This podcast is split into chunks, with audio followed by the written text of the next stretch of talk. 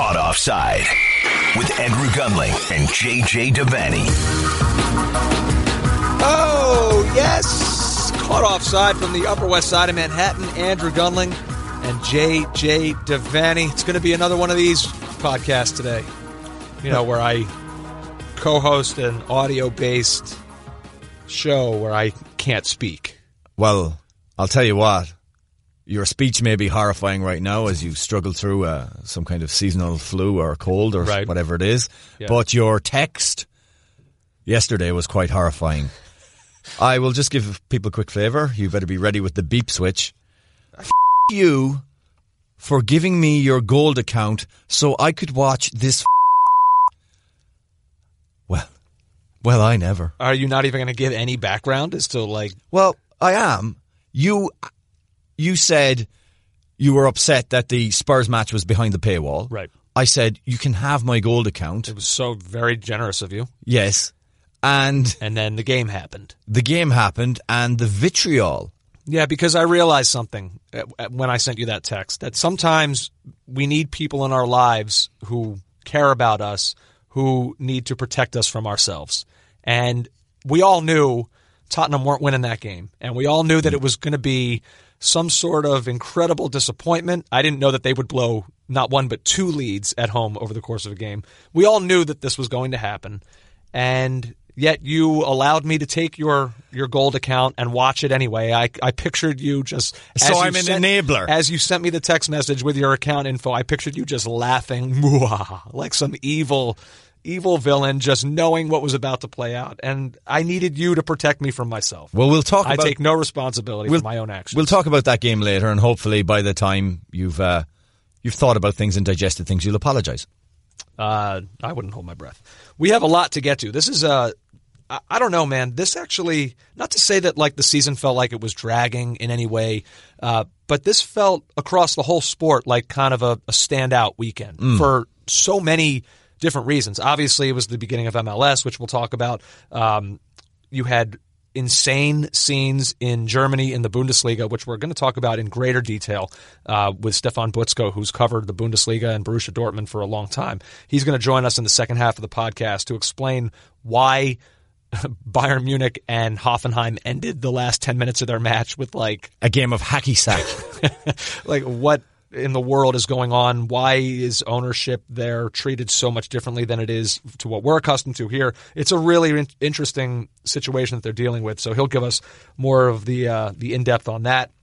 El Clasico, Real Madrid. We have a true title race on in La Liga. We'll talk about that. There's like and a, a trophy was handed out in England, like a cup. By the way, that game was the most minor game of the weekend. Yeah. It got relegated so far down the pecking order, probably unfairly, considering there was, it's one of the three major domestic trophies on offer in England, but there it was. And So- I think more people watched, well, obviously in America, more people watched the Classico than watched the League Cup final, but I think I'd love to see viewership figures Well, for here, here's the thing: we, we can't force other leagues to like. We can't force El Clasico to not be on the day of, the. Carabao Cup. I know, I- but but what we can do, I, I do kind of feel like some sort of accommodation should be made. If you're gonna like whatever we think of the League Cup, like I, I don't know. We may consider it fourth in the pecking order, but it's still a trophy being handed out. I kind of feel like in England they should have the day to themselves. but when you had the drama, I, I, I tend to agree with like that I don't too. love With the co- Tottenham Wolves and Everton United happening right before that game. It And be- seems weird to me. It gets and lost. in both games having their own levels of entertainment be- Yes. beyond what would, what would be served up in the cup final. Yeah. I mean the argument. It, yeah, let's not go into that argument. But I, I will say that it felt like, oh, you've had all this exciting football. You're going to have uh, exciting football from Spain later, and kind of wedged in is a Man City win against a Aston sort Villa. of nondescript. yeah. Yeah. Although Villa did battle manfully in the second half. Yes, that's true. But we'll get to it. Yeah, uh, but really, what stole the headlines this weekend across all of Europe was Liverpool. It has happened. They have been vanquished and defeated. Uh, and who who would have ever? I guess what makes it it's not crazy to think that Liverpool were going to lose at some point. Um, you know they have lost games this season, not in the league, but like we've seen them lose. You can't necessarily say that this team is is beyond that. Um, but I don't think any of us would have thought that Watford would have been the team to do it. Well, uh, that's where I would disagree with you, Andrew, and and, and that's not because I'm smarter than everybody else. I know, seriously. So uh, I was in the Monroe in Brooklyn watching the game, and my friend Greg asked me, he goes, "What, what do you think of this one?" And I said, well, "They created a lot of chances against us when they played us the last time." I- I said, "I'm not betting against us getting it done, but they'll be tricky." And they turned out to be much more than tricky. They came with a, a really good game plan, executed by Sergeant Pearson's Hornet Army. And what was that game plan? Well, the game plan was, as uh, Michael Cox noted in the Athletic, and as was noted by Troy Deeney after the game, that they they sat deep in a low block. At some points, they had six across the back with three in front, and they transitioned very very quickly and caused huge amounts of problems for Liverpool's high line in behind. And that was it. Uh, they also battled really, really well. They absorbed the loss of Deulofeu to a horrific, or what looked horrific, um, from the replays, uh, injury. Uh, uh, Ismail Sarr coming back into the team was a revelation, caused huge problems in behind. And you add in the, the variable, a man who has not started a game for the club since December at centre back, who reminded me of his outing. Remember the outing where, where Dejan Lovren was taken off after 30 minutes against Spurs? guess, yeah. I mean, that must be the last time we conceded three goals in a in a in a league game, or more than three goals in a league game. We were beaten what four one that day, was it? I think so. Yeah, Uh, Kane just owned him that. Right. Yeah. And he came off, and that was the time where he talked about painkillers to stay fit and everything. I think with a player like that to throw him in was a mistake by Klopp, and he was so wound up that he went and competed with Deeney for every single ball. And our mutual friend Burke was at the bar with me, and I said, Burke, I know it's not going to work out like this. Deeney's not going to, the game's not going to start, and Deeney's going to line up alongside Virgil van Dijk. Hmm. It's going to be on Dejan Lovren's side. But I really wish that there's some way they'll swap sides and, and, and they go, and they don't allow Lovren to be bullied. And he was bullied. And he also had the pent up aggression of a man who he felt like he had to contest every ball. And so Liverpool consistently lost their shape from him. He, there's a 50-50 ball to be won. If it's 40, 30 yards from goal and you're playing a high line, let him have it. Mm-hmm. Let him turn. He's got the whole field above him. Certainly don't run out of, of, of position and leave space in behind and destroy the shape of the team. He had a nightmare, but he wasn't the only one. Well, I think what you're describing is a guy who's pressing. Like this to me is like the textbook definition of a guy who's just overthinking his game right now. Yeah, right. Who, who may not be very good to begin with. Right. I mean, I've talked about him for years. How little I think of him as a player. But yeah, and, and if you don't start regularly, the, the emphasis is on you to be seen to go and make a play. You know the way, you know, in, in the NFL, players talk about, all I just want to do is get out and make a play for my team. Well, that's a set piece game. In fo- in soccer, you, sometimes less is more. And he was trying to go for everything. We had bad performance like Trent Alexander Arnold for the third goal, just some bad defending in general. Um, we weren't at it. We were flat from the get go. We got caught out. That's Yeah, that. I think the thing that's most surprising to me, I mean, it's not necessarily well the fact that you conceded three is it is surprising because of what I think of Liverpool's defense, but I think it's the fact that Watford managed to walk away with that with a clean sheet. Uh, and- Yeah, uh, uh, one shot on target. yeah, like that's that's the side of Liverpool that I don't. But that's where you've got to give credit, I think, to, to Nigel Pearson and the way he set the team up, Andrew. Like, I, I counted in the second half when we were pressing not to get, um, it was 2 0 when we were, we were attacking. And I remember counting one, two, three, four, five, six, seven bodies across the width of the 18 yard. And there was no space. And the pace of Liverpool's play, you know, the quick zip passing into Firmino that, that would break up Salah or, or break up, um, break up the block of Watford defenders and get Salah in. I mean, it didn't happen enough. Um, there's a there's a funny tweet. I might as well laugh about it, you know, because there's no point being as stupidly sad as as some people were, and I suppose I was on Saturday night. I was a little bit melancholy. I saw your Twitter. Like Uh, we'll get to that. it was a bit much. oh, it was a lot much. It was a bit much. Oh, I embarrassed myself. There's no question. um, I just, I, I, I, I became what I most hate But my favorite, my favorite tweet of the night was Evan Fanning's tweet. Um, Evan tweeted, Lovren is to blame for all of this. Even when it's not directly his fault, he unsettles everyone else. It's like trying to relax at home, knowing there's a stranger drinking cans of beer in your kitchen. Think about that for a second. You're on the sofa and there's a rando Right. in your kitchen sculling cans. That is It all feels a bit unpredictable. that is an unpredictable variable you don't want. yeah. Uh, yeah, you mentioned the Liverpool Twitter reaction. Twitter, Oh, my word. Twitter became a very funny place uh, when this game ended. Just because, first of all, Liverpool fans once again, uh, and look, they probably already hate me. So what? I'll just continue to double and Oh, lean down. into it.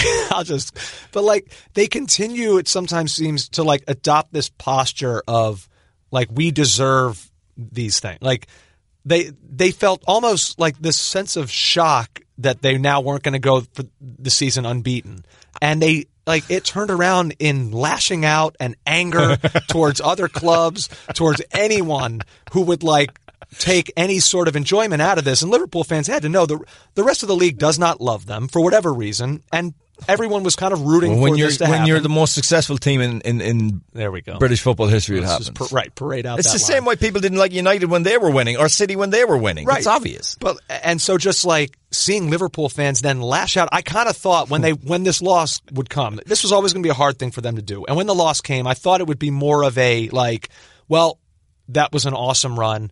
This title is still within grasp. But instead, it was just like it was hate, and it was so funny. So I basically I've created something for you. Okay. and this is kind of like my if Twitter were human, what the day would have kind of like sounded like for Oh. human beings real human Twitter communicating with one another because there was Liverpool hate. And then Arsenal chimed in with their tweet of phew after like they're they're kind of like their joke uh, like every year when when the final team loses in the NFL uh, from going unbeaten the Miami Dolphins always have like this like they toast to one another for still being the last team to go undefeated in a season. Like that was kind of Arsenal doing that as paying homage to their invincibles, and then the hate went towards them. Like no one was immune from hate. But hate. then, but even in the middle of that, Nottingham Forest's official account goes, "Hey Arsenal, any European cups in that Oh, run of yeah. undefeated? Uh, incredible! I couldn't believe, and I guess I shouldn't be surprised by it, but the Twitter hate storm that got unleashed from Liverpool losing this game was hilarious to me. Twitter is built for this. So this to me is my my take on human Twitter, real like coming to terms with the Liverpool. I'm loss. excited.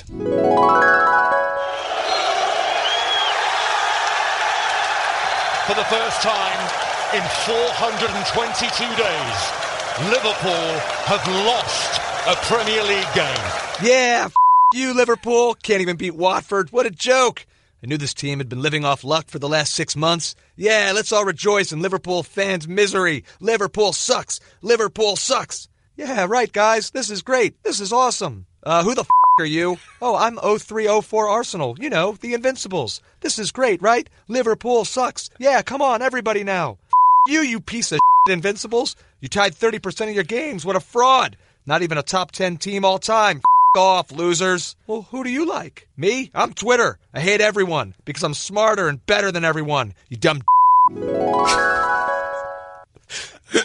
It's so true. That is what the day looked like on Twitter. Oh yeah, and I, I was so annoyed at myself for getting sucked in because, uh, I, like I had to restate.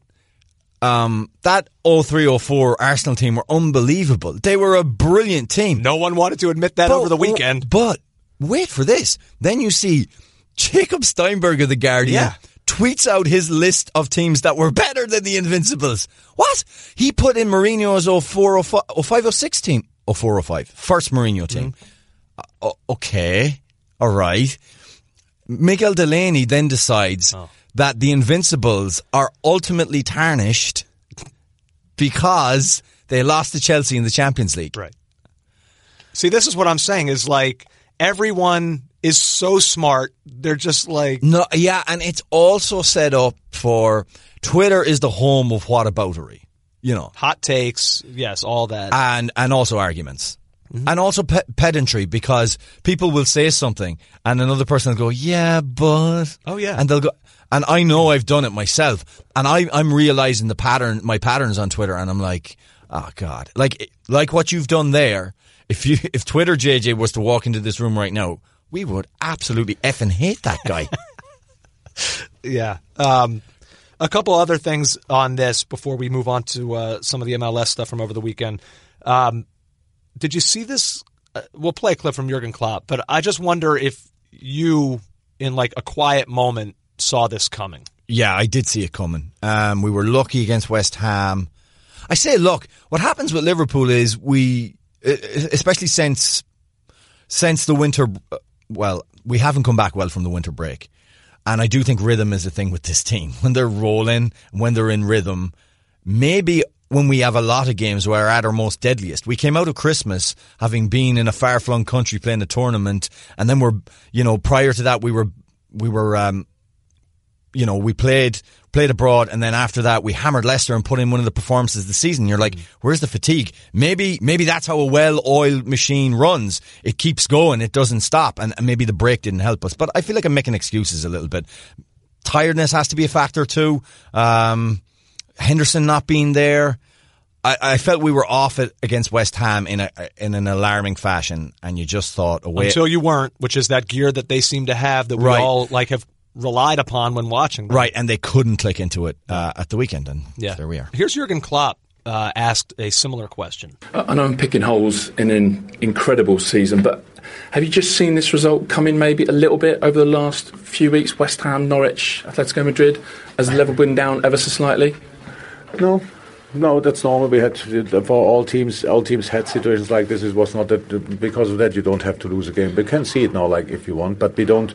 We we, we don't go in a game if we win the last one. Com- very comfortable. We don't go in the next game and think, wow, we will smash them. And if we are not at our best, we don't think we will stay on that level for the next game. So there's always a chance in between the games to, to change things around.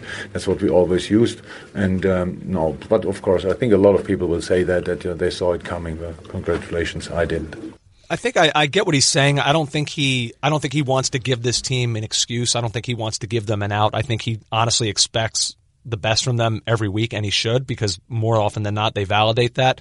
But I do think it's a little bit disingenuous to say that you couldn't feel something like this coming because the performances that we've seen of late, I think mainly Atletico Madrid, and if you want to put West Ham in there as well, it, I don't know. It just doesn't seem to be like that all-consuming, overwhelming Liverpool that dominated the first, you know, two thirds of the season. Yeah, and I, think it's also worth pointing out, and again, um, Liverpool for the for the Sarr goal where he dinks it over Alisson. How many times in the season have we seen one on ones where you're just like, Alisson is going to save this, and he stands up and he saves it. So there was a sense that at some point a team's going to co- come along and take their chances, and here they are. And uh, Liverpool's still in a great position. Oh, but I mean, the season is still over. But the, but the reaction to this now is going to be interesting because you know, um, as Jonathan Wilson pointed out uh, this morning, you know, there's a chance for immortality with this team to match the 84 team that won the league and the European Cup. And if you're not at it in Europe, you might get away. Liverpool might not be at it in another game and get away with it in the Premier League, say Bournemouth coming up or whatever.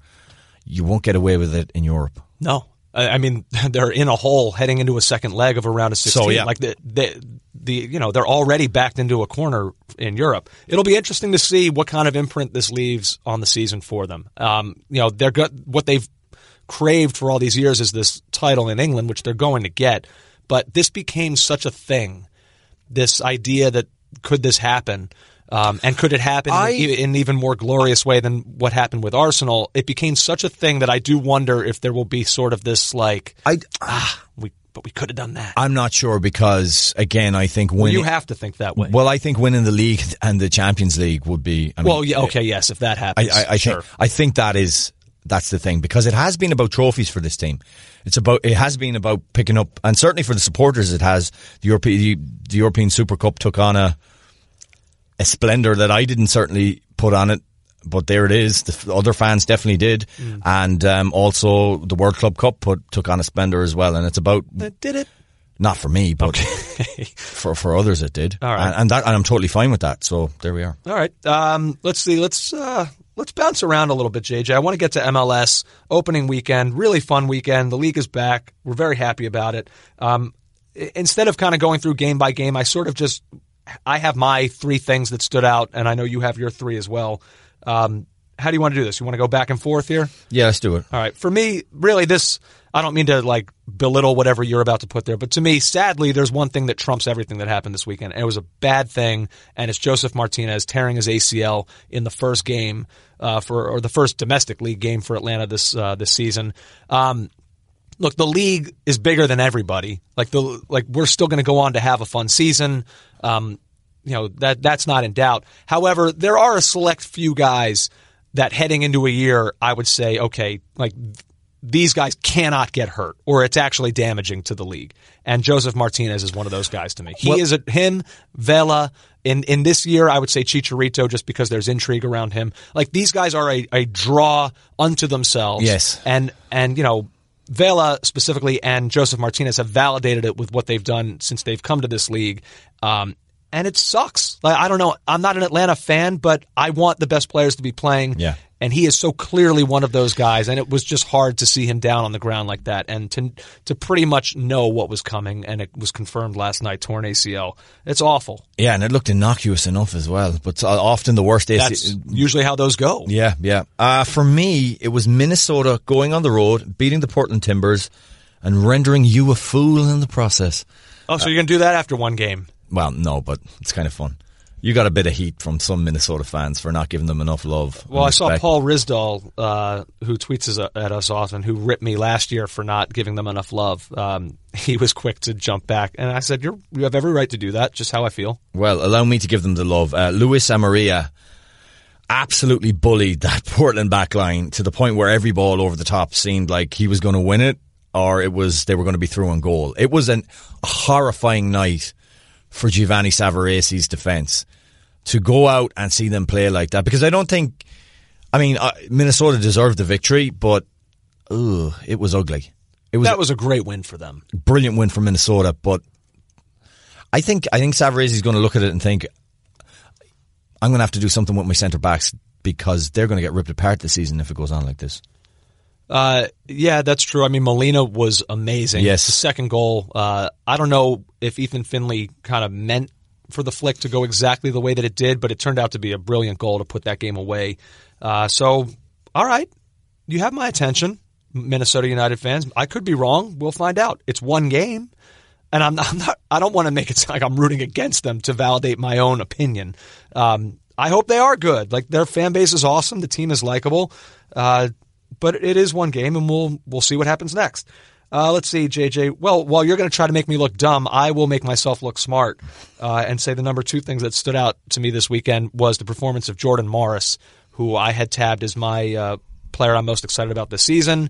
He was he did not start, and he was by all reports really really angry about it. And they said afterwards that he channeled that anger and he scored two goals. Did, did they say why he didn't start? Did he have a knock or I don't know if this is like residual from uh, CONCACAF Champions League uh, or what, but um, he did not start. He obviously, I mean, he is going to be a starter for them.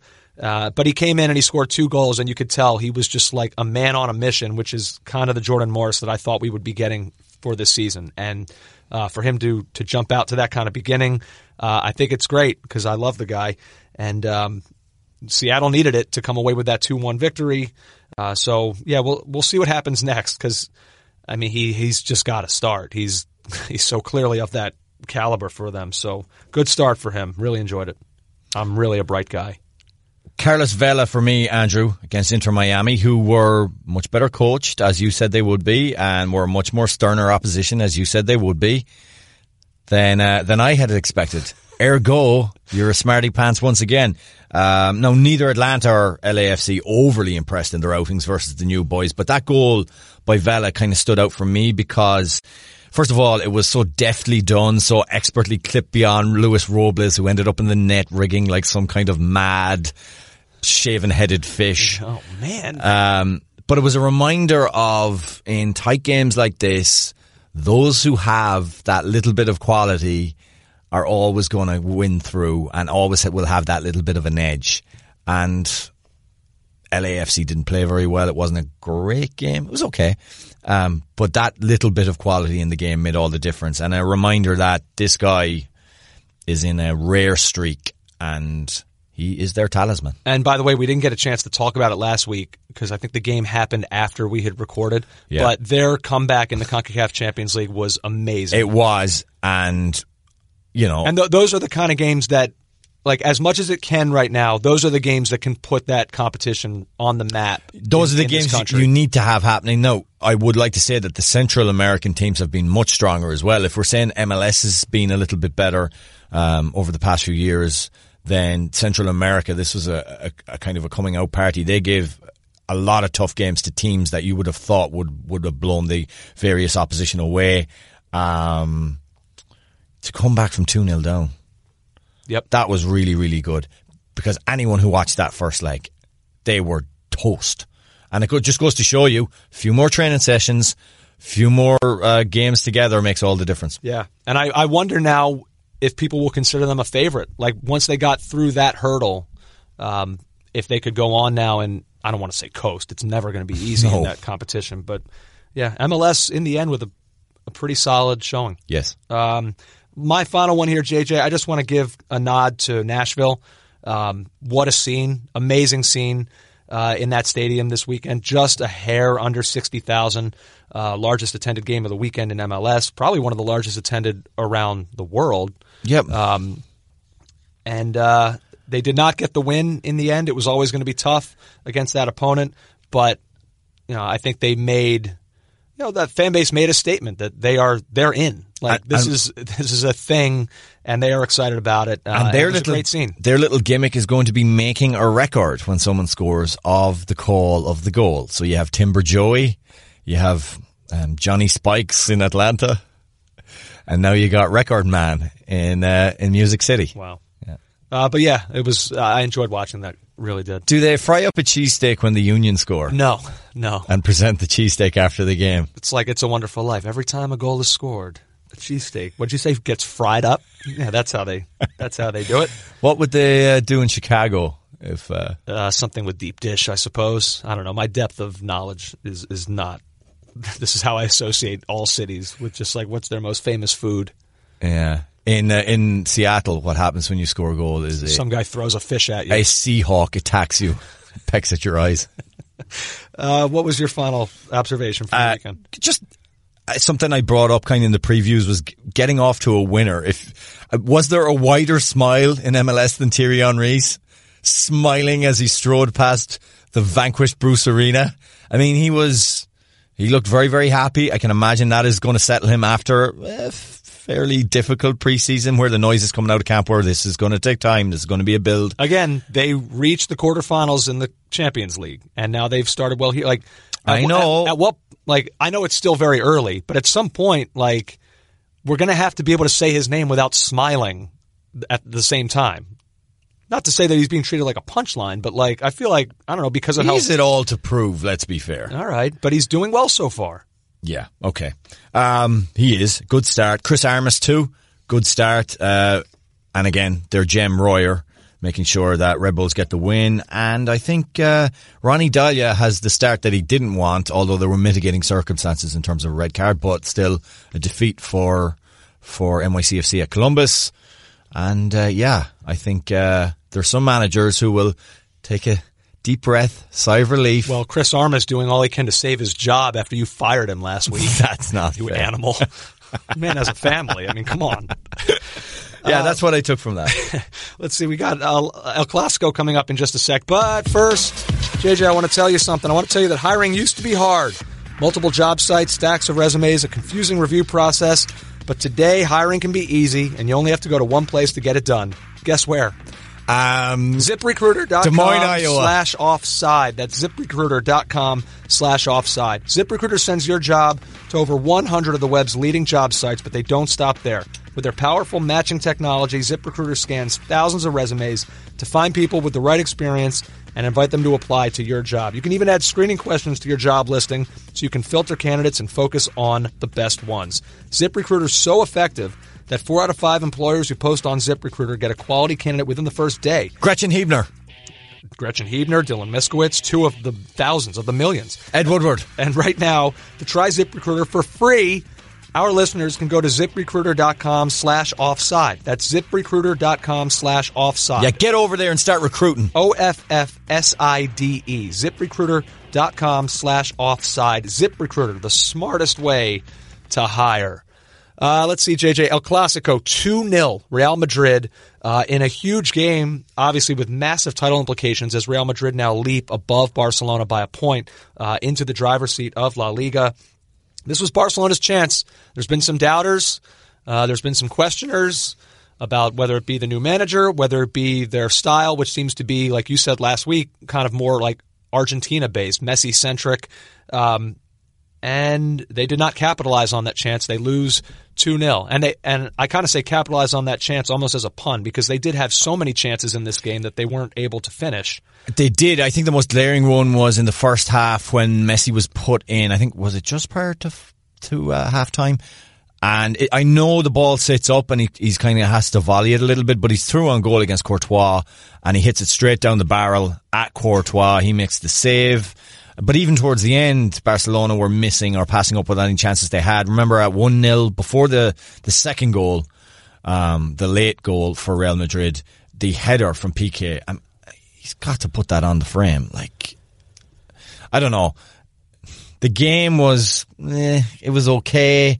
I thought, I actually thought uh, Vinicius, and I know some of the supporters were getting a bit frustrated with him, but he did look like the most likely to score for Real Madrid. Um, he was wreaking havoc all throughout, and you can just tell, like, he's such a raw, unfinished product. I know, still. And, like, his ability to kind of, like, get you back on your heels if you're Barcelona or a Barcelona fan and you just like you're worried every time he has the ball, but I feel like he's you know he's not quite at that place yet in the final third where you can really consider him one of the like the world's greats. But I really feel like we talked about it last year. I really feel like there's such a player in there that you know a few things here and there and he can become a, a true superstar. You you say that he he did a lot of damage or he was constantly dangerous. Yeah, but like Real Madrid didn't have a shot they had one shot on target for for an hour's work mm-hmm. before Isco made Ter Stegen just do that most amazing save. I actually think that was the the turning point in the game. Real Madrid kind of woke up.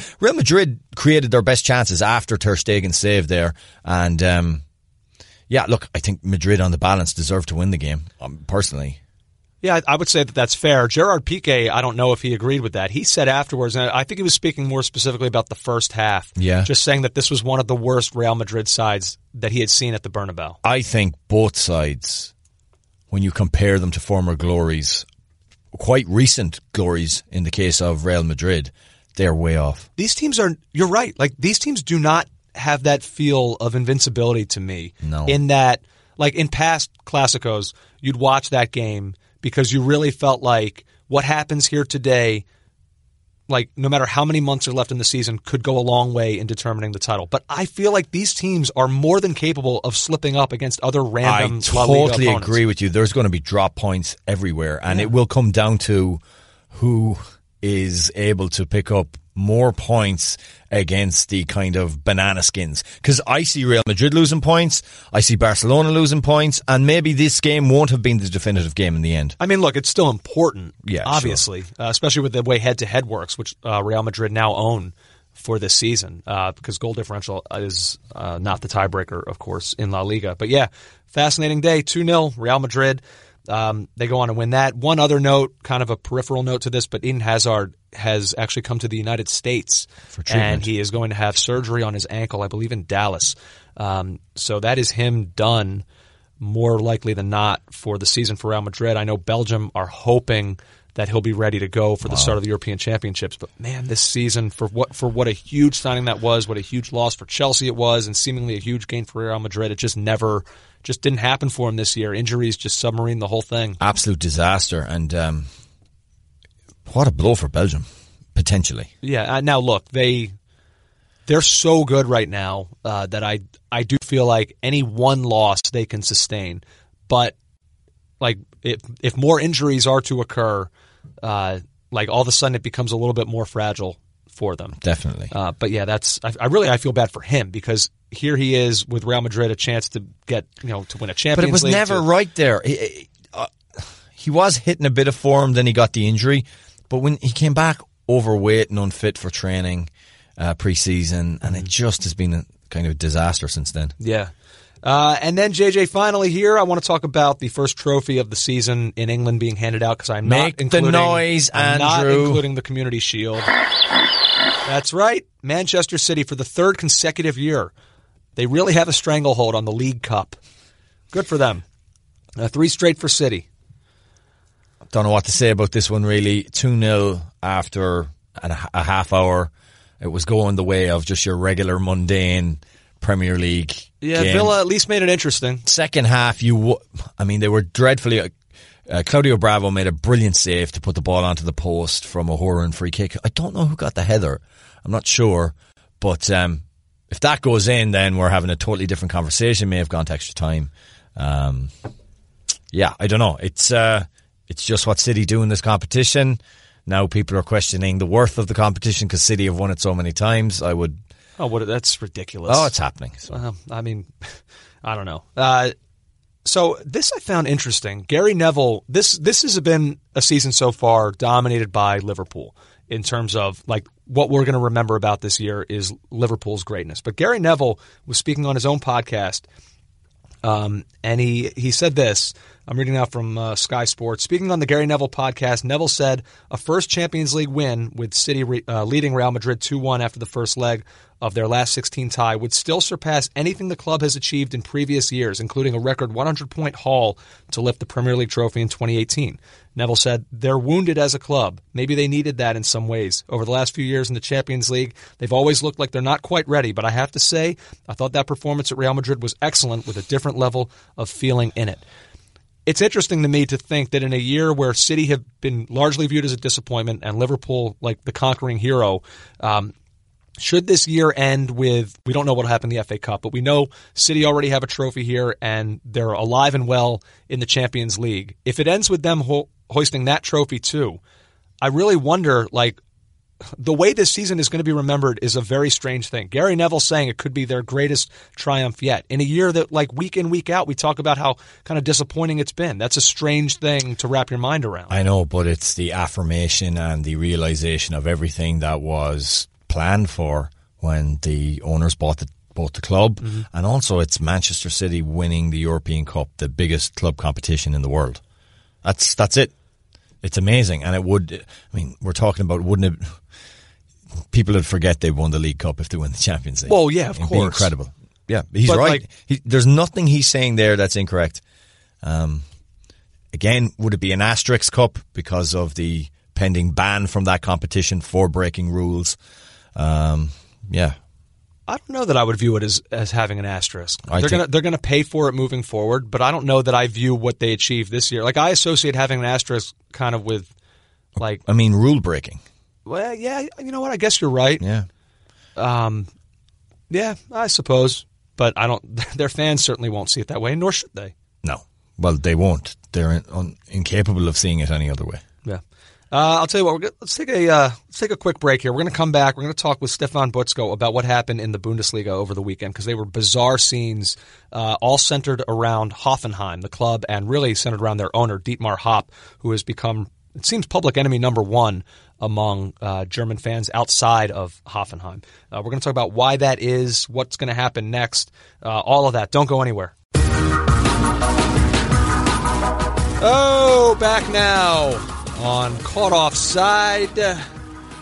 JJ, I got messages over the weekend, text messages from friends, and just like my own curiosity about what was happening in the Bundesliga.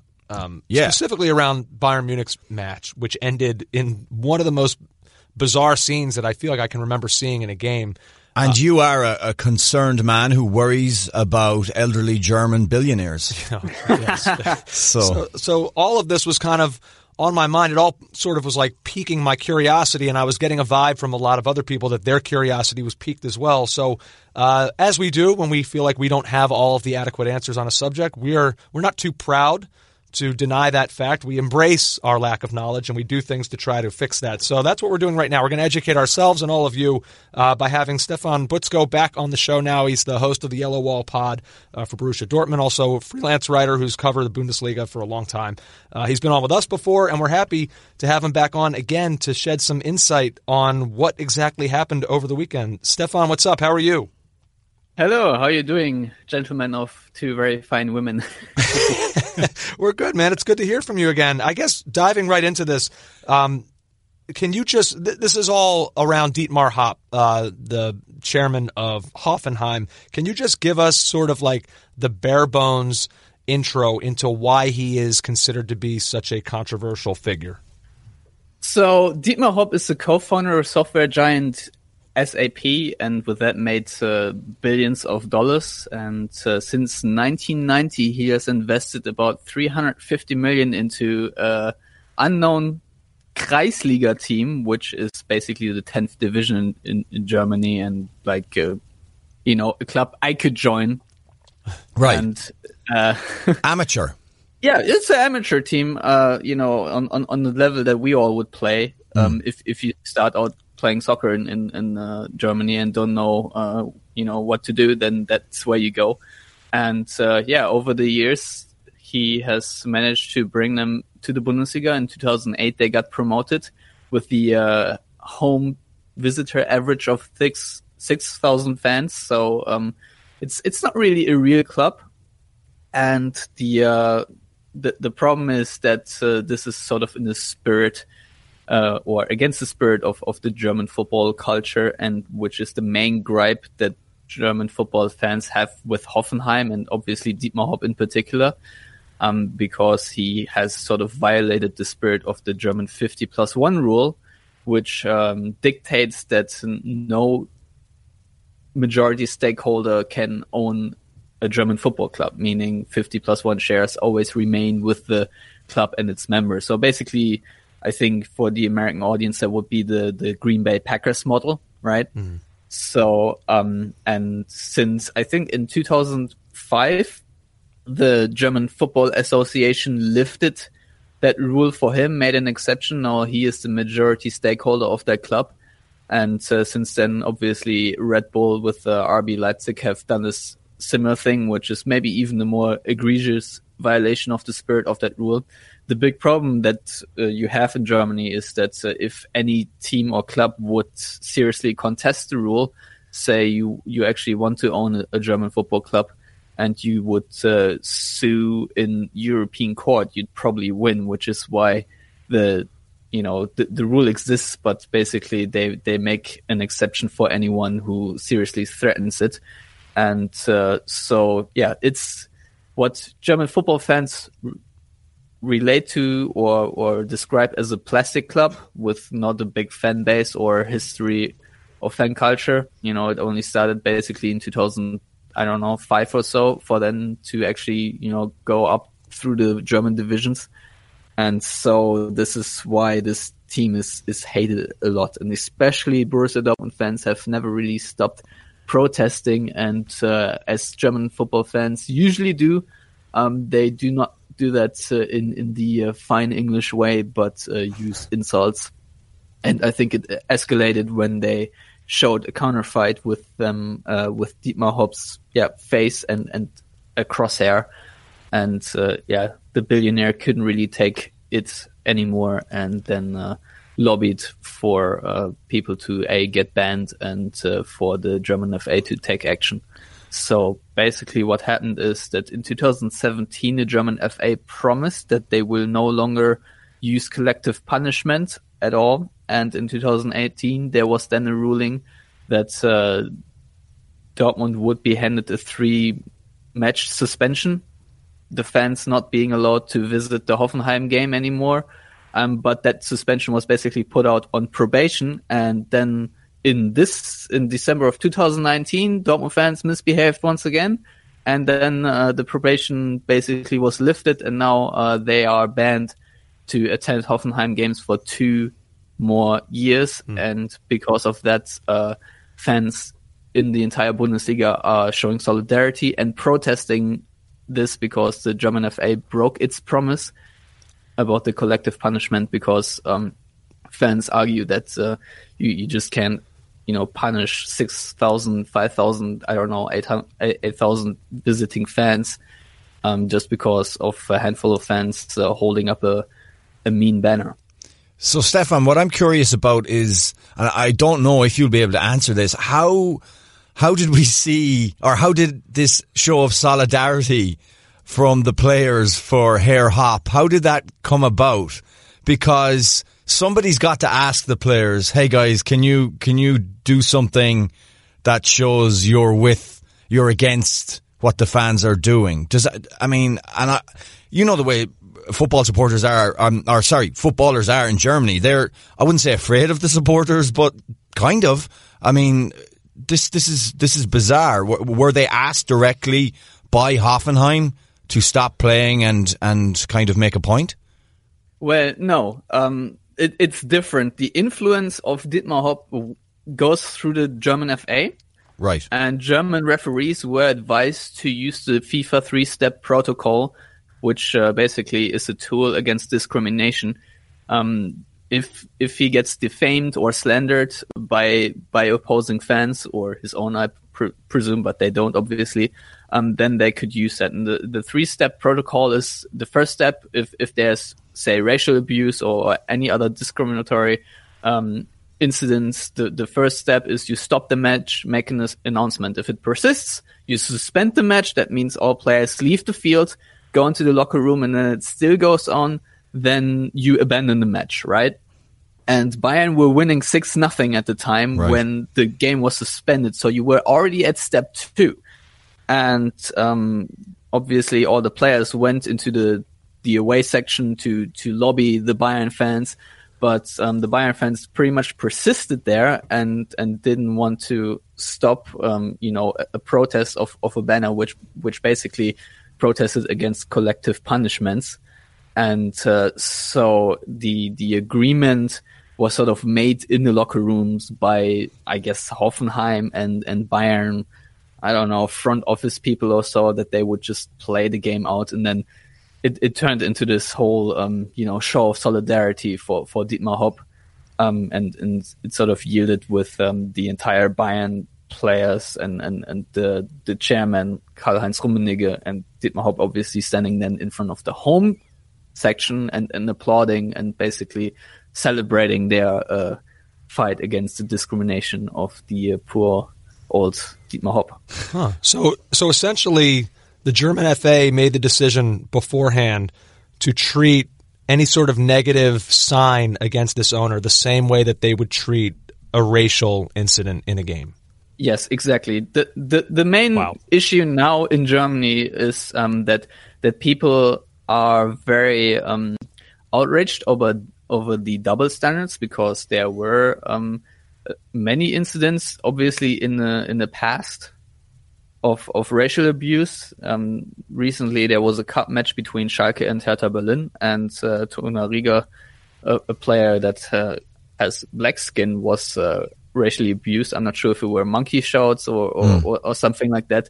But um, obviously, nothing really happened, and he got sent off in, uh, I think, uh, injury time then because uh, he he was so upset that I don't know he he just had a little jostle or so, and uh, that sort of stands in the contrast. And basically, what is happening right now, the German FA says, you know, we have a history in obviously in in, in soccer of sexism, homophobia, anti-Semitism, racism, right? Mm-hmm. So they're saying if you're a woman, um, and you have to read sexist banners being held up by by German fans every weekend, you are not you you do not have the same worth as this one billionaire in the eyes of the FA. If you have black or brown skin or are uh, you know, discriminate discriminate against your faith. You are not as worth as this one guy, and so on and so forth.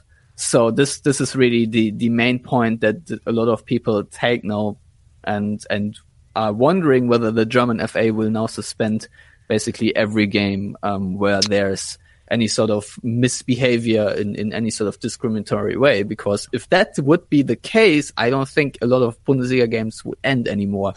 So, um, I would say this in an isolated way. If you, if you look at, you know, um, how the reaction was and you say, okay, here someone was discriminated against and people protested him and insulted him as a son of a whore um, or his mother rather, um, is obviously not great. And stopping the match and then showing solidarity is great. This, you know, is how human beings would behave on their best day, obviously. But the problem is um, the the big underreaction to all the more egregious things happening in German Bundesliga stadiums and second Bundesliga stadiums. Yeah, and it's a real problem conflating the abuse that someone gets merely be, merely because they have a different skin color to abuse which is directed towards Herr Hopp because of something he has done. But um, I can see how that's going to cause problems. Um, Stefan, can I broaden this out just a little bit? We've seen in the past, in, in the very recent past, uh, fans leaving terraces, away terraces empty in Germany because they don't like the kickoff times, protests against the perceived ill of teams like RB Leipzig, and now the banners directly targeting the money men of German football. Is there a moment happening here in German football where the fans are saying enough, no further, and that they really are showing that they don't like the direction in which the game is going? Yeah, German fans always show a lot of solidarity and are very proud of their fan culture and want to make sure that it stays the same. So, um, German fans already had the success with the protests against Monday night kickoffs mm. and uh, the German FA or the DFL, the German Football League, uh, has already said that in the next TV contract there will be no more Monday kickoffs.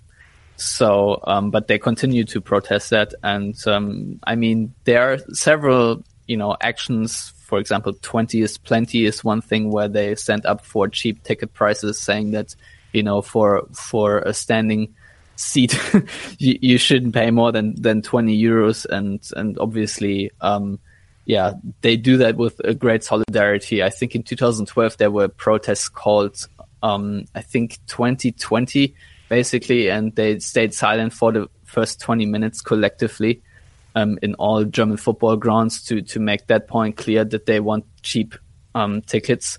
So um, yeah, this has a long tradition in, in German football that that fans a- across all clubs stand up for a common cause and uh, try to, you know, uh, cur- curtain and, and rein in the um, excesses of of uh, yeah basically big money coming into the league and everything just trying to be you know a, a corporate event people basically want want to keep their culture and fight for it. Yeah, Stefan, that was going to be my my final question um, because kind of viewing this from afar, it sort of looks like Bayern Munich and Borussia Dortmund are kind of the clubs leading the line uh, against the likes of a, a Leipzig or a Hoffenheim.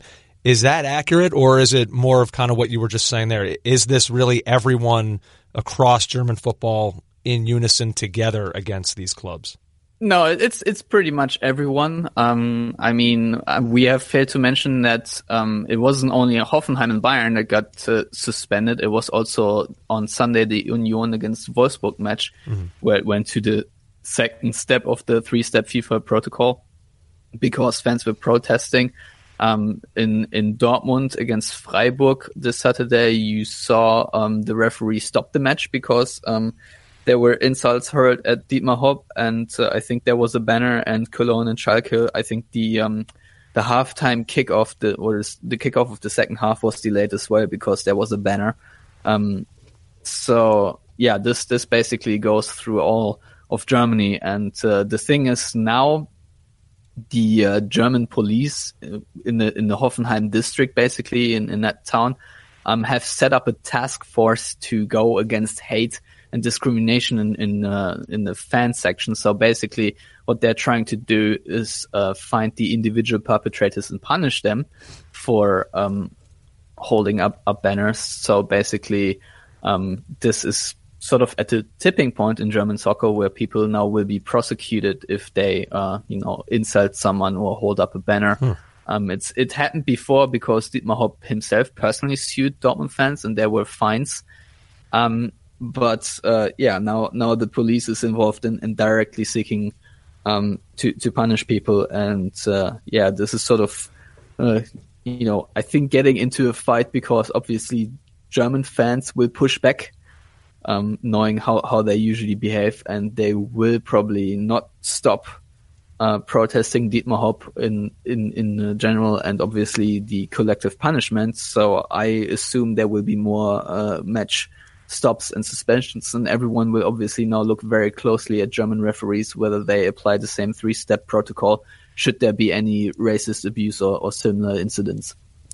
Wow, this is crazy because I don't think this could happen here because of Well, the no. first event, uh, the First Amendment, and you wouldn't allow the police or the courts to be involved in what is, is what essentially, unless it's actual hate speech. No, this. Uh, yeah, I mean, comparing this to an American sports, this is all sounding pretty unprecedented. Like Yeah. I can't think of a, a parallel, uh, even really to compare to. This is fascinating stuff, Stefan. We'll uh, we're going to continue, obviously, to monitor this. If it if it does go down the road that you're saying, where we could be looking at a situation with numerous Bundesliga matches not reaching completion, like it's it's a crazy thought. So we'll we'll keep an eye on this, and I'm sure we'll be in touch with you as uh, as it continues to develop. Thanks so much, man.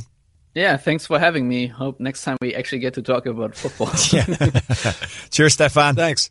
Our thanks to uh, Stefan Buczko. Always enjoy catching up uh, with him. I-, I think the last question I asked him, I asked for a reason about whether or not all of Germany is in lockstep, uh, because I feel like to me that's kind of I don't want to say the most important, but if Borussia Dortmund and Bayern Munich are leading the way in this, then I feel like it sends the wrong message.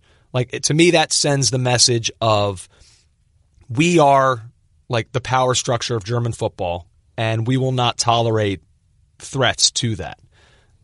Like, you know, so if everyone though, if like Union Berlin feels the same, and if like second division teams feel the same, then to me it kind of eliminates that idea. It, then then it goes to show that no, this is how this is how everyone universally feels in Germany. It's not just a Borussia Dortmund Bayern. I, w- I would think, considering the, the vast wealth that Bayern Munich have had and the way they've exerted that wealth over the league over 50 years plus, that when Union Berlin make the protest, it kind of makes a little bit more sense and I can really. right. Though, in fact, those are the protests that mean more to me than the Bayern Munich Borussia Dortmund ones. Sure. Yeah, I'm just fascinated by the fact that they're going to get the police involved for the for these issues. I mean, if it's a dir- the cross, look, the crosshairs on anyone's head is not a good look. Of course not. But these are not issues of race.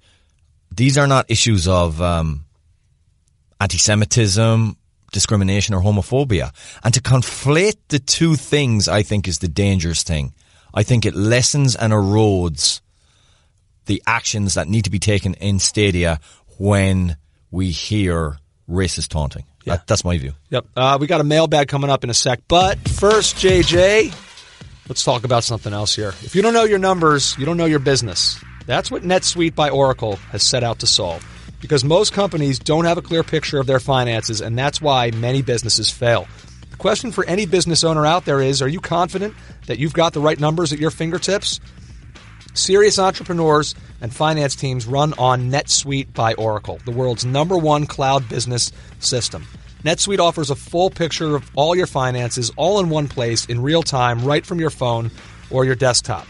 No more guessing, no more worry that what you don't know could kill your company. That's why NetSuite customers grow 3 times faster than the S&P 500 and you can too. Schedule your free demo right now and receive their free guide, 7 key strategies to grow your profits at netsuite.com slash offside. Set up your free demo and get your free guide today at netsuite.com slash offside. netsuite.com/offside. slash offside, O-F-F-S-I-D-E. You have a mailbag, I Mail believe. Beezy. I want everyone to follow us on Instagram. Follow us on Twitter at CO Soccer Pod, Caught Offside E ESPN for the Instagram, and caughtoffsidepod at gmail.com for your emails. We begin with Tony and Slough. As an Everton man, I am very annoyed at seeing our winner chalked off against United yesterday. What was your view of the decision to deny us the second goal? Boy, those are never going to be clear to me. Um, I've seen ones that I thought, oh, that's a good goal that get ruled out. I've seen ones that like looked obviously in the wrong to me that get ruled in. So I struggle with those. You, not to steal a point that you were probably going to make, but I thought before the show you made a great point, and that uh, all of this could have been avoided by the player getting up and getting out of that position. I don't know what he was doing really because he seemed to be sat in his sat in his backside for a long, long time. Yeah. Um, I don't want to. I'd have to watch it again though. I'd have to see it again. And look, I don't want to tell Sigurd, Sigurdsson who is who it was, right? I don't want to say that like he wasn't hurt. Like maybe he was in some pain uh, or distress. I don't know, but I don't know. It seemed like he was capable of being able to get. Like you're just in such. A, you you have to be aware of the position you're in with your team still attacking. Any shot on net, you have now become a liability. Well, here's our, our own Dale Johnson of ESPN, um, now confirmed by the Premier League, as I've been explaining. Quotes, the VAR advised the referee that Sigurdsson was in an offside position directly in the line of vision of David De Gea and made an obvious action that impacted De Gea's ability to make a save. I'm not sure. I don't know. I'm not sure I buy that, but that is the rationale that the, the impacted De Gea's ability to make a save. I don't believe that. The deflection threw him to the right hand side and the ball was going in whether Sigurdsson was there or not and he's not getting there. Does that matter? But I don't know. I honestly don't know. I, I'm not. You're right. De Gea was never going to be able to make that save, but like Sigurdsson is, he is within De Gea's line See, of I've seen United get one of those. I always go back to the one at Preston where Wayne Rooney is in an offside position and he does this little body swerve step back. Mm-hmm. When he's upright and the goalkeeper stops because he thinks Rooney's going to kick it in and it just dribbles into the net. And the goal was given, so I don't know. Yeah, that's a tough one for Everton to take. I'm sure. And a frustrating one for a podcast to have to explain. So go watch the video. yeah. Flynn Birchfield. Uh, if you would have told me What a name. Flynn Birchfield, Yeah, he sounds like a 1940s film star. that's phenomenal. starring Flynn Birchfield as Captain whatever. Wow. If you would have told me as a Spurs fan we would score two versus Wolves with Mourinho as our coach when he took over, I would have thought we'd have been a dominant performance. It's shocking how bad the defence has been. Senator, I give you the floor. This has been the most frustrating thing about them. I think we all knew that there was going to be uh, spells of goal scoring that were where it was going to dry up, whether that be because of the way Mourinho chooses to play, or perhaps more so because Harry Kane and, and Son Heung-min are hurt. Um, I think what we did not expect was that their defense would be what it has become, and um, I think you know some of that is Mourinho, some of that is the players themselves. I don't know that he knows yet what his preferred defensive line looks like. Like it's you know it was Alderweireld and Vertonghen, and Vertonghen is now he's like out of the equation now. Uh, you know then it's Alderweireld and Davinson Sanchez. Well, Alderweireld didn't play this game over the weekend. Why that is, I'm not sure. There was some talk about he his wife just had a baby. Maybe that in some way played a role. Fatigue, I don't know. Um, so it was Sanchez and Eric Dier, who has who has now come out and said that he's been pleading for years now to be moved back into a central defense uh, position. That he was pleading with Pochettino to put him there, and Pochettino never relented, um, which seemed like it may have caused frostiness between them. Uh, so, like, they don't know right now what their best center back pairing is, and that's a problem. We talk about that all the time with the U.S. men. How like that was a downfall of Jurgen Klinsmann. So it felt like it was a different center half pairing every week for a team that Mourinho wants to play, which is and a style that he wants to play, which is typically defensive minded. If you're not stout there, it's gonna unravel. Yeah. And the frustrating things, it's to me, it's not just about those guys. Like Eric Dier whiffed on a ball that he should have been able to clear for that first goal. Stuff like that is maddening. Um, but it isn't just them. For every good thing that Serge Aurier does, and in fairness to him, because I've been on him for a couple years now, like he does do good things. He scored a brilliant goal at the end of the first half, which felt like it was going to be huge in that game. But then he does one, two, three things that drive you absolutely mad. Yeah. Like you know, when when Diogo Jota is like just marauding downfield and you know what he's capable of in the counterattack because they've you know Wolves were doing that. That's how they were choosing to play this game. Bring him down. Like I think it was two two. Uh, the goal that, that Wolves scored to put them ahead. Like you got to be willing to take that yellow card. I know we don't, you know, we don't love the negative tactics, but like, I'm sorry, that's what your season is about now. Like, it's not going to be pretty. You got to find ways to get points, especially at home. And like, Aurier does not do those things. He's not great in defense. I sometimes wonder why is he even a defender? Like, just play midfield. He's great in attack, but he's a liability in defense. Um, yeah, I don't know. It was uh, even though even though Wolves are really good uh, and they're really going for it for a, a, Champions League place. This felt that game felt like a, a little bit of a, a, low point for me personally this season, on the heels of a frustrating Champions League game and a frustrating Chelsea game. So, like, I, look, I didn't get to see the whole game, but I'm getting tweets that Troy Parrott has been brought on in the 91st minute, yeah. which is uh, two jeers from the Spurs fan. Like to me, that is a ridiculous scenario. Like, I mean, which scenario? Him bringing him on with so little time left to make an impact. Like, yeah, I don't know. know. Mourinho has been weird in that way. Like the the mo with him is that he's not willing to play young players. And when you look at the Troy Parrott situation, you'd say, well, yep, that's Mourinho. But then, like, you see how willing he was to throw Tanganga into the mix, giving him his first start against Liverpool. Uh, so I don't know. It's all it's all confusing. Like his lineup choices, yeah. everything. Right? He does. It feels like he doesn't know this team yet, and without knowing this team, it doesn't doesn't feel like he knows how he wants to play. I I'm, saw. Not to cut you off. I'm sorry. I'm going on a, a soliloquy here, but like Jermaine Jenas at uh, BBC on their website, he has something there that I thought was actually pretty rational, and it's essentially that like. Mourinho, it's not going well right now, but I think you have to give him until the summer uh, to be able oh, to, yeah. to truly judge him, which is a thing I've been saying simply because like Mourinho's not, he's not that guy that you bring in for reclamation and rebuilding projects. Like he took over a team that Pochettino had said needed to be torn apart. So like you know that's this season was always going to be clunky, uh, and you're seeing that he this season is looking like a tryout for who he believes he can use next season. Uh, so I think next year is when the true judgments begin. But right now, you know, I can't disagree with a lot of the stuff you've said about how they're not fun to watch. This is, you expect more from Spurs. You're right on a lot of those fronts. I just continue to not be willing to judge him. I, I think I think Seb Stafford Bloor summed it up best for me. He said even the goals Spurs scored on Sunday seem to be random acts of chance, the results of little more than ten seconds of briefly connected play, which somehow just fell into place. The overall plan for the goals is what you've got to concern yourself. You're yourself. right. That's that's a little bit unfair to me. That's like almost like the narrative writing the story for you. Like uh, under any other circumstance, we would look at the Serge Aurier goal and say that's just nice counterattacking football from Tottenham, and that's a, a way that they've been playing yeah. from from Pochettino last year all the way through now. So that's a little look. The first one, yeah, kind of a bounce in front, uh, deflection. Bergwijn capitalizes on it and knocks it home. Okay, stuff like that maybe, but I feel like sometimes with Mourinho, we're we're fishing and looking for well, I'm fishing for for a system and you know style. Not yet. No, yeah. not seen it yet. Uh, Chris Allen uh, might be a little before your time, but the best equivalent to Erling Braut Haaland might be Fernando Valenzuela, who pitched for the Los Angeles Dodgers in the early 80s. In 1981, he became the first and still only pitcher to ever win the Cy Young and Rookie of the Year award in the same season, while starting the year 8-0 with five shutouts, and the Dodgers went on to win the World Series. I it's a great comment. call by him. Now that is before my time. However, I am as every baseball fan in this country is, well aware of Fernando Mania uh, from that time, and that's I'm surprised. I'm disappointed in myself that I didn't think of that because that's kind of like the standard in the U.S. for when a guy just comes out of kind of comes out of obscurity to dominate. And yeah, that's a good call. Uh, Instagram JS4171. Any thoughts on Simon Jordan, ex Palace chairman, now Talk Talksport show host? Saying over the weekend, calling the calling on the Premier League to relegate City due to the financial violations. How do you think this story ends? I don't think it ends in relegation. I don't think the Premier League will do that.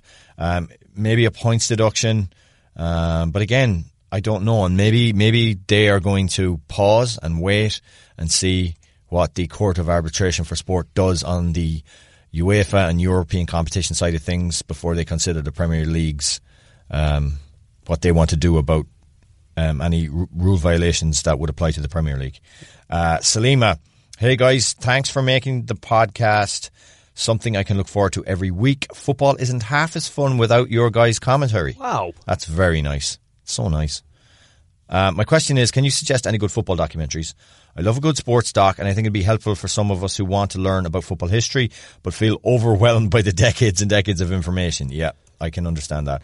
I'm a relatively newish Liverpool fan. I'm interested in any great stories. For example, I watched Sunderland Till I Die last year, and it helped shape how I view transfer windows and how lower league teams get the shaft. What are some of your favourite docs? Well, on that, um, on that note, I would say Take Us Home Leeds United would be another one, good one to watch. As a Liverpool fan, you should watch Make Us Dream on Amazon Prime about Steven Gerrard, which I still think is such a window into the man's mind and soul. Uh, Two Escobars on ESPN. The 30 for 30 is a very good story, soccer based story. Maradona, which is now on HBO Go. Uh, very, very good by Asif Kapadia. And uh, I always say The Impossible Job um, about Graham Taylor. Uh, also, what's a football story? Um, Can I throw in a couple? Yeah, go on. Not to be a, a company shill, but um, the uh, two other thirty for thirties that I thought were spectacular. Um, the the one on Hillsborough, I thought Oh, is yeah. it's to me it's almost if you're a soccer fan, it's almost a staple. Like I almost feel like you have to see it just so you Right. you can at least no one if you weren't there you'll never be able to truly know what it was like and what it felt like but i feel like that documentary it brings you pretty close It really and i think it's really important and then also uh, the 30 for 30 george best all by himself uh, i thought was fa- a fascinating look at like this this really enigmatic figure um, one of the all-time greats for manchester united and uh, like how his career sort of spiraled because of off the field, just sort of almost like a, a Maradona before Maradona. That's right. And uh, that was um, the same director who we had on the podcast. Yeah. Um, what's a football story, moment, incident you think we should be a documentary and hasn't been made yet? Say Chapecoense. So that was made. I thought by I thought Fox had. How have I not seen it? I, I believe that there is a documentary from Fox uh, on that. I'll double check, but check it out. Go on YouTube or something and look and see because I'm pretty sure that they do have one. I think the unpleasantness in 2017 is documentary worthy. Is there one on Cantona? Good question. I would be curious about that. Yeah. Cantona. And Everything from like like I, I would like a, a biopic of the downfall of FIFA, like a really good one with Chuck Blazer played by somebody. okay because I, I would gladly refer to you to United Passions. No, Andrew, we're not allowed to do that. Oh, okay. That is a piece of what they call propaganda. wow. And uh, that's it. That's it. Wow. for, for this propaganda. week. For this week. Very quick what to watch for. Um, some good midweek action here. FA Cup. Uh, great one. Tuesday, 245, Chelsea and Liverpool. Get right back on that horse, JJ. You nervous? No. I bet you're nervous. No, I look Uh, forward to this season game. is unraveling. It's all coming apart. Oh, and yeah. then Thursday at 245, hmm, how can we make a seemingly innocuous fixture list as interesting as possible? Where does Wayne Rooney play? Derby County. Yeah, put them against United. Just by coincidence, they will play each other, Derby and Manchester United. Yeah, that just happened. Derby Country, as Bielsa calls them. That just happened. Uh, that'll be fun, seeing Wayne Rooney against his former team. Yeah, it will. With a point to, I was going to say with a point to prove. what a stupid comment. Oh my God. With a point to prove. Well, that sometimes at this point in the podcast when I'm looking You're forward losing it. to the red cards and man of the match and all that stuff, It's kind of just like I, I, I go on autopilot. Yeah. I seriously, I- Yeah, I should. A good journalist would have pushed you there and said, "JJ, expound on the point in which he has to prove." Wayne Rooney has to prove a point. It's basically you put me on uh, on airplane mode sometimes. I see. Uh, I, I get that. I do that to myself. Uh, Coppa Italia also continues. Um, we think. I'll get to that in a sec. Wednesday, 245, second leg, Juventus and AC Milan. It's 1-1 right now on aggregate. Everything to play for. And then Thursday, 245, Napoli and Inter. Uh, this one back uh, at Napoli. They lead 1-0 heading in to the second leg. Uh, let's see. We got red cards and man of the match in just a sec, JJ. But, you know, it just keeps on keeping on. Um, You ready? yeah. Here we go. When it comes to scoring great hires for your business, ZipRecruiter.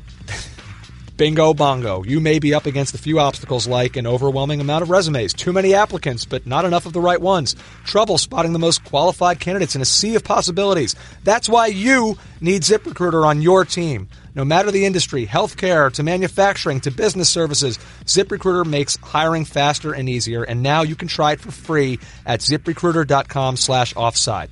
First, when you post a job on ZipRecruiter, it gets sent out to over 100 top job sites. Then, ZipRecruiter's powerful matching technology hustles for you to find people with the right experience for your job and invites them to apply. In fact, check out this stat. Four out of five employers who post on ZipRecruiter get a quality candidate within the first day Gretchen Hebner. and Dylan Miskowitz. So add ZipRecruiter to your roster to help you win the hiring game. To try ZipRecruiter for free, go to ziprecruiter.com slash offside. That's ziprecruiter.com slash offside. O F F S I D E. ZipRecruiter.com slash offside. ZipRecruiter, the smartest way to hire. Yeah. Yeah. Let's uh let's continue this now with this. Red card. You want to go first? Yeah. Um, this is a good thing, but it's also a bad thing. Uh, Manchester United and analytics. Uh, this is from David Ornstein in The Athletic. Manchester United spent the last day of the transfer window scrabbling around trying to sign a striker, finally landing on Odion Ighalo. And the club are determined not to have a repeat of their seemingly, seemingly, he writes, occasional, occasional, he writes, haphazard approach to signings by hiring a team of eight to help identify talent through the use of data. Led by a head of analytics, the new department will use data to profile potential targets, as well as contribute to United's academy and medical teams. United do use analysis at the moment, particularly video. What is this, 1995? We've got video now. Video analysis. Ooh. Like this is so cutting edge. but are surprisingly a little behind. If you've seen them over the last five years, you wouldn't say they're. mu- Uh, you wouldn't be surprised by that.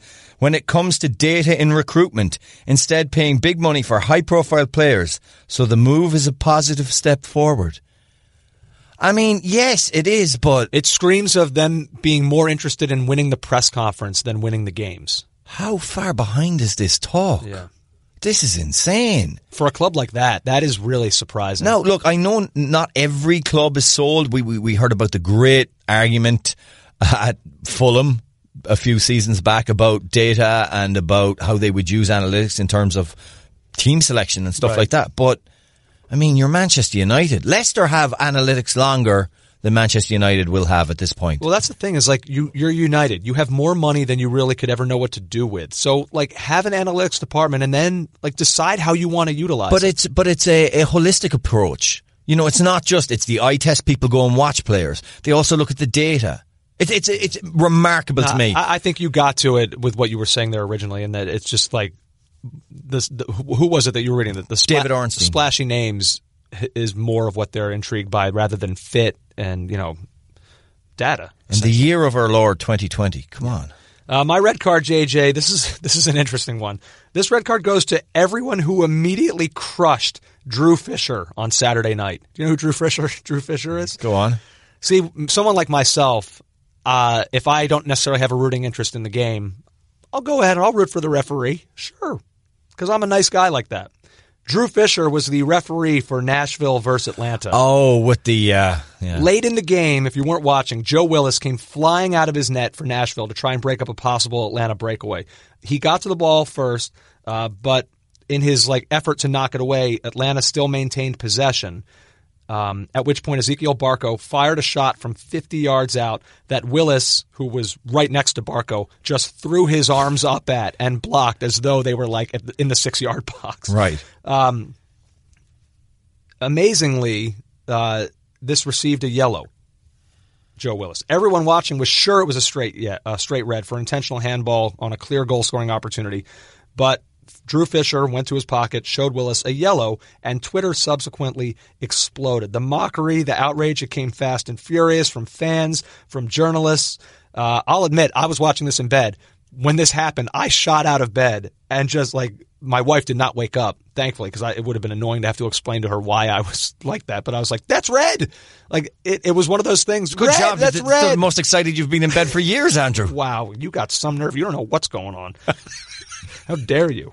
Um, but we were all wrong, and Fisher was right. And here's why. I'm reading Because this. it's not a clear goal scoring opportunity. I'm reading this from MLSsoccer.com.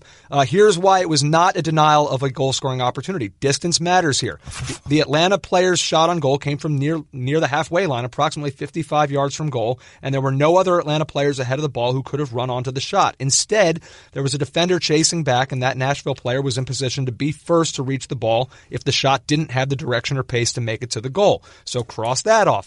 Next, here's why it was not a denial of an outright goal. The only other option to consider is whether Willis denied a goal outright by his handling of the ball outside the penalty area. For this offense to be penalized, the referee would need to be sure that the goalkeeper stopped the ball from entering the goal. At 50 yards out, it's impossible to know this with any certainty. It's much easier to determine in cases when the infraction takes place closer to goal. So everyone who couldn't wait to run to social media and crush this poor guy, and you're all out there. I saw the tweets.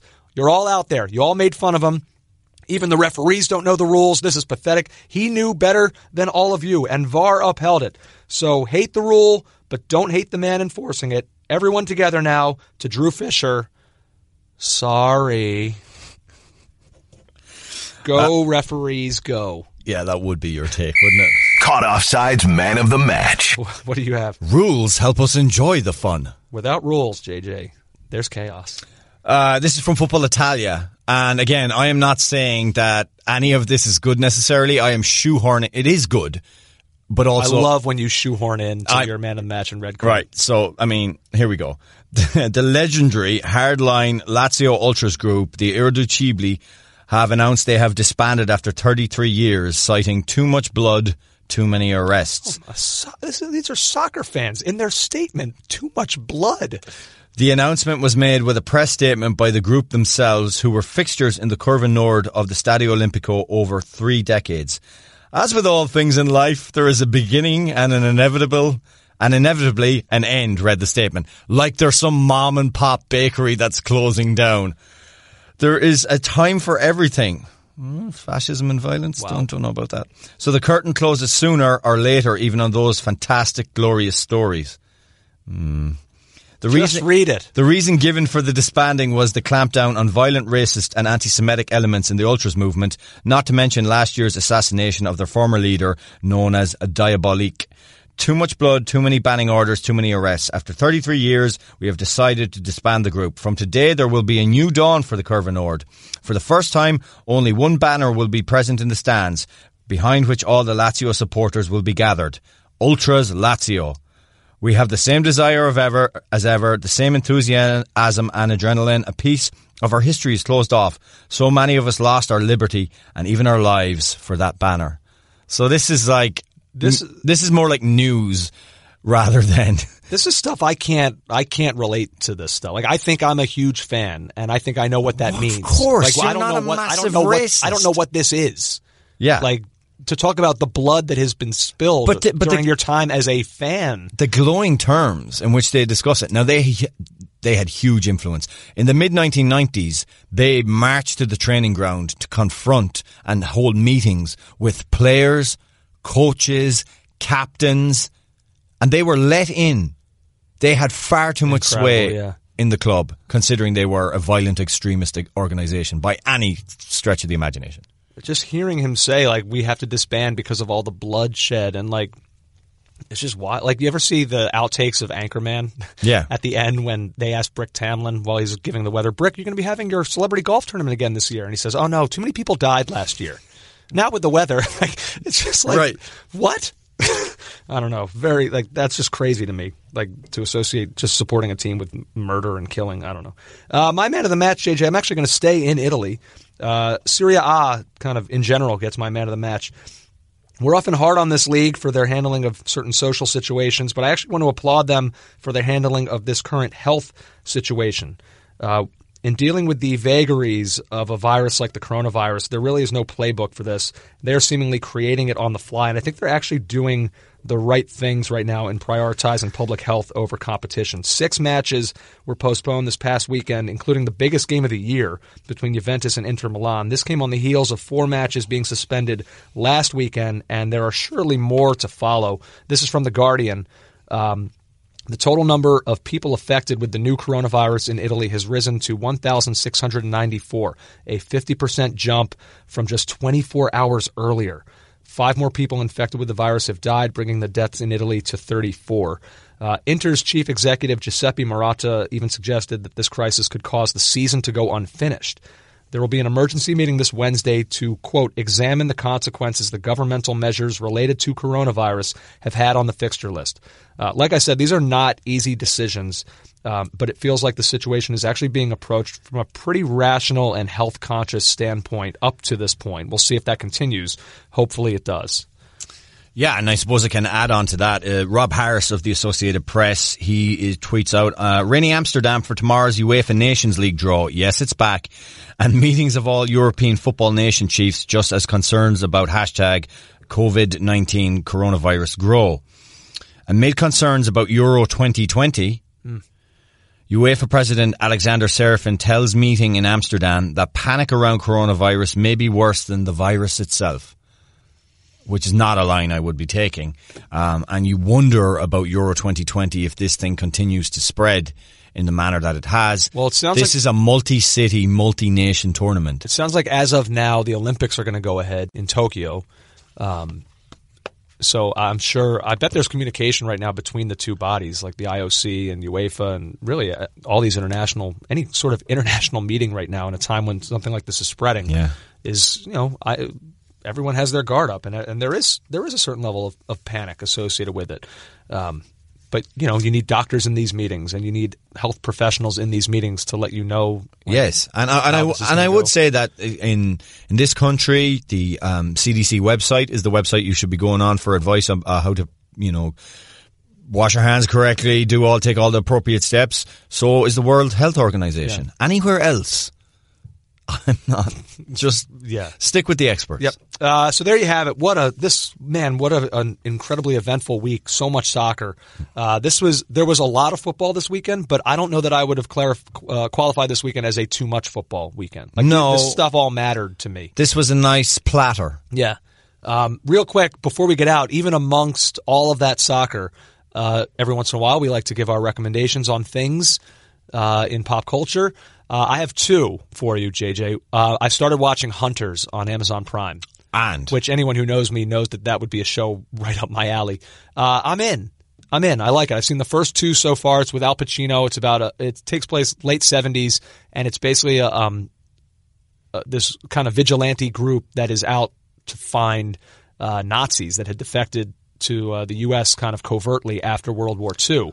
And it's this vigilante group headed by Al Pacino uh, that's trying to find them and you know take it from there. Uh, what happens next? I like it. It's kind of it's kind of like The Americans meets like some kind of Quentin Tarantino movie. It's it's from Jordan Peele. Um, oh, interesting. Yeah, he's he's the creator. I think I don't know if director also, but it's from him.